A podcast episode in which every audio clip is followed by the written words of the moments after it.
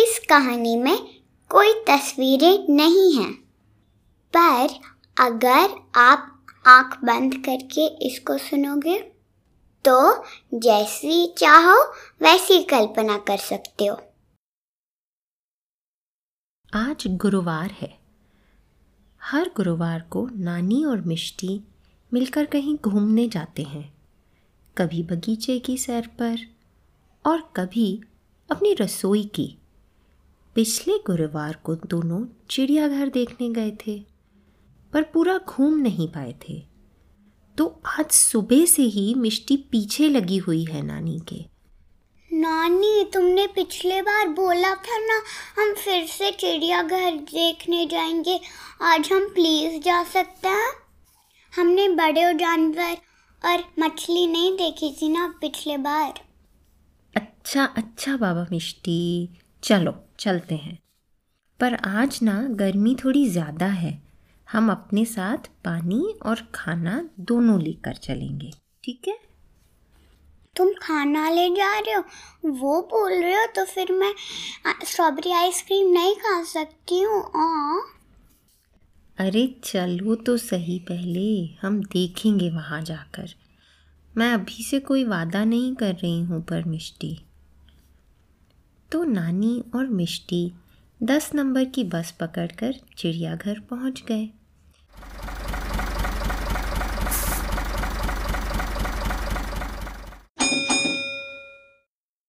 मिष्टी से तो रहा ही नहीं जा रहा था।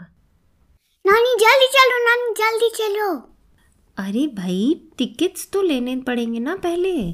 पिछले हफ़्ते वाले आज थोड़ी चलेंगे। टिकट खिड़की से नानी ने दो टिकट्स लिए और दोनों अंदर चले। अंदर आकर नानी ने चिड़ियाघर का नक्शा खोला और मिष्टी से पूछा तो बताओ बच्चे पिछली बार हम बड़े जानवर और मछलियों वाला हिस्सा नहीं देख पाए थे तो आज कहाँ से शुरू किया जाए? बड़े जानवर. चलो फिर।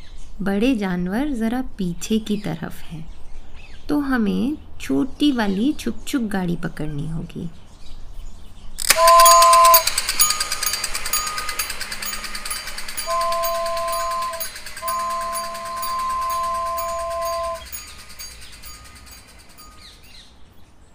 चुप चुप गाड़ी से दोनों वहाँ उतरे जहाँ हाथी थे। नानी, देखो वहाँ दो बेबी हाथी और एक मामा और एक पापा।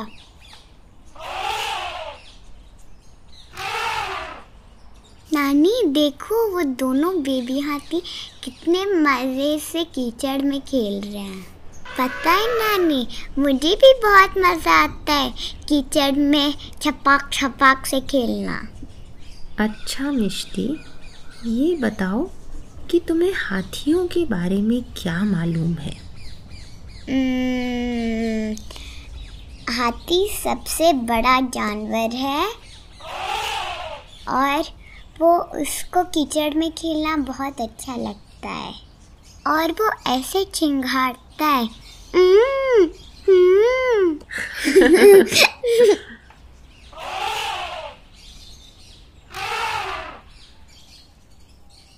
क्या तुमको ये पता है कि इतने बड़े होकर भी हाथी एक बहुत छोटी सी चीज़ से डरते हैं? हाँ? वो शेर से डरते हैं क्या? नहीं मिष्टी हाथियों को पता मधुमक्खी और भवरों से डर लगता है। सच में घून घून करने वाले भवरे? हाँ घुन करते भवरे से।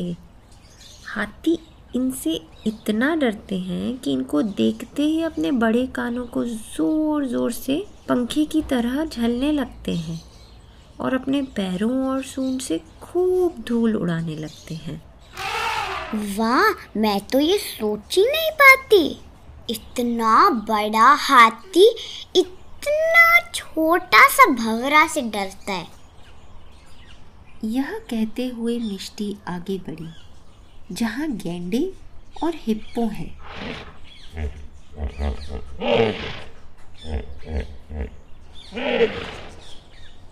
हिप्पो वाले बाड़े के सामने खड़े होकर नानी बोली, मिष्टी, तुमको पता है कि हिप्पो को हिंदी में दरियाई घोड़ा बोलते हैं? दरियाई घोड़ा? मैं इस घोड़ा पे बैठ के सफारी कर सकती हूँ? ज़रूर। अगर ये तुमको बैठने दे तो कर लेना सवारी।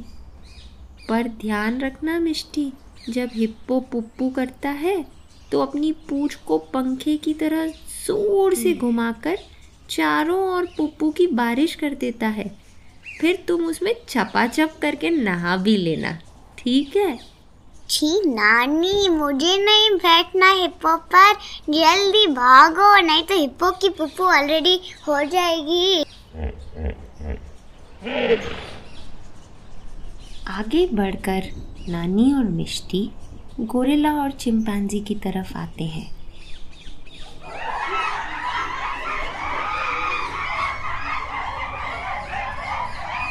एक चिंपैंजी को देखकर मिष्टी बोली नानी देखो कैसे वो बंदर एक पेड़ से दूसरा पे कूदा।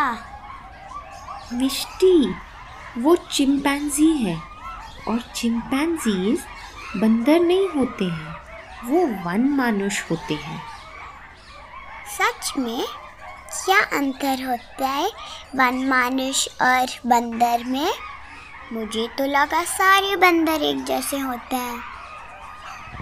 सबसे बड़ा अंतर ये है कि वन मनुष्य यानी एप्स उनकी पूंछ नहीं होती और बंदर, यानी मंकीज की पूंछ होती है। फिर पापा मुझे बंदर क्यों बोलता है? मेरे पास तो पूंछ ही नहीं है। मालूम है नानी, मेरी मम्मा ने एक बार एक आंटी के बारे में बताया था। उनका नाम जेन था और वो चिंपैंजी के फ्रेंड्स थी। और मेरी भी एक फ्रेंड है। मेरा छोटा बंदर छोटा सा दोस्त ये वाला।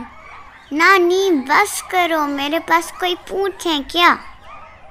आगे कुछ बंदरों को केले खाते देख मिष्टी को भी भूख लगाई। तो पास ही में एक बेंच पर बैठकर नानी और मिष्टी घर से लाए हुए फल खाए। उसके बाद वे चले शेर और बाघ देखने।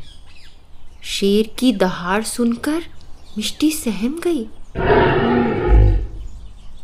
नानी की साड़ी में छिपकर वो बोली नानी मुझे डर लग रहा है। शेर बाहर कूद आएगा तो फिर क्या होगा? नानी ने मुस्कुराकर बोला तो फिर क्या? हम दुम दबाकर भागेंगे कि कहीं शेर हमको खा ना जाए। नहीं बाबा, यहाँ चिड़िया घर में काम करने वाले सभी लोग इस बात का ध्यान रखते हैं कि जानवरों से हम लोगों को कोई खतरा ना हो और हम लोगों से जानवरों को कोई नुकसान ना पहुँचे। नानी की साड़ी से बाहर निकलकर मिष्टी ध्यान से दहाड़ते हुए शेर को देखने लगी। तभी उसकी नज़र शेर के पास खेल रहे दो नन्हे शावकों पर पड़ी।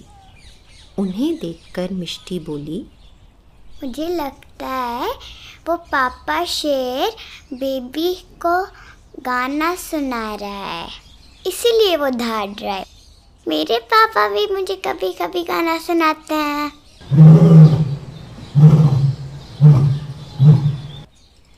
हम्म चलो अब मछलियाँ देखने चले मिष्टी। नानी ने पूछा। अरे पर जिराफ मुझे जिराफ भी देखना है। बच्चे हम लौटते समय आखिरी में जिराफ देखेंगे। वो बाहर निकलने वाले फाटक के पास में है। नानी और मिष्टी एक बार फिर चिड़ियाघर की छुक छुक गाड़ी में बैठकर चल दिए।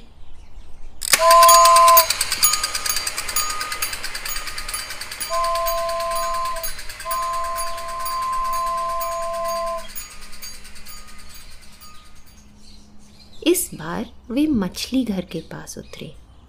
बाहर से तो मछली घर एक छोटी सी एक मंजिला इमारत जैसा दिखता है। पर अंदर पहुंचकर समझ आता है कि असल में सारी मछलियाँ मोटे मोटे कांच की बड़ी बड़ी सी पानी की टंकियों में हैं। और यह टंकियाँ ज़मीन से एक मंजिल नीचे बनी हुई हैं। इन टंकियों में मछलियों के लिए उनके प्राकृतिक घर बने हुए हैं। समुद्र के तल पर मिलने वाले पत्थर, रेत, चट्टानों और पेड़ पौधों के बीच समुद्री कछुए और अलग अलग तरह की रंग बिरंगी मछलियाँ तैर रही हैं। मोटी मछली, छोटी मछली, चपटी मछली, लंबी मछली, कोई काली, कोई नीली और कोई चितकबरी। हर तरह की मछलियाँ हैं यहाँ। पानी के नीचे की इस रंगीन दुनिया में नानी और मिष्टी काफ़ी देर तक घूमे। इतना सब देखकर मिष्टी सोच में पड़ गई। क्या मछलियाँ सारे समय तैरती रहती हैं? क्या सोते समय भी वे तैरती हैं? नानी अब घर चले क्या? मम्मी पापा मुझे चाहिए। ठीक है बच्चे चलो। मज़ा आया तुमको यहाँ? और लौटने के पहले स्ट्रॉबेरी आइसक्रीम हो जाए। हाँ हो जाए। नानी, दो आइसक्रीम लेकर आई और दोनों ने एक बेंच पर बैठकर लपर लपर मज़े से खाई।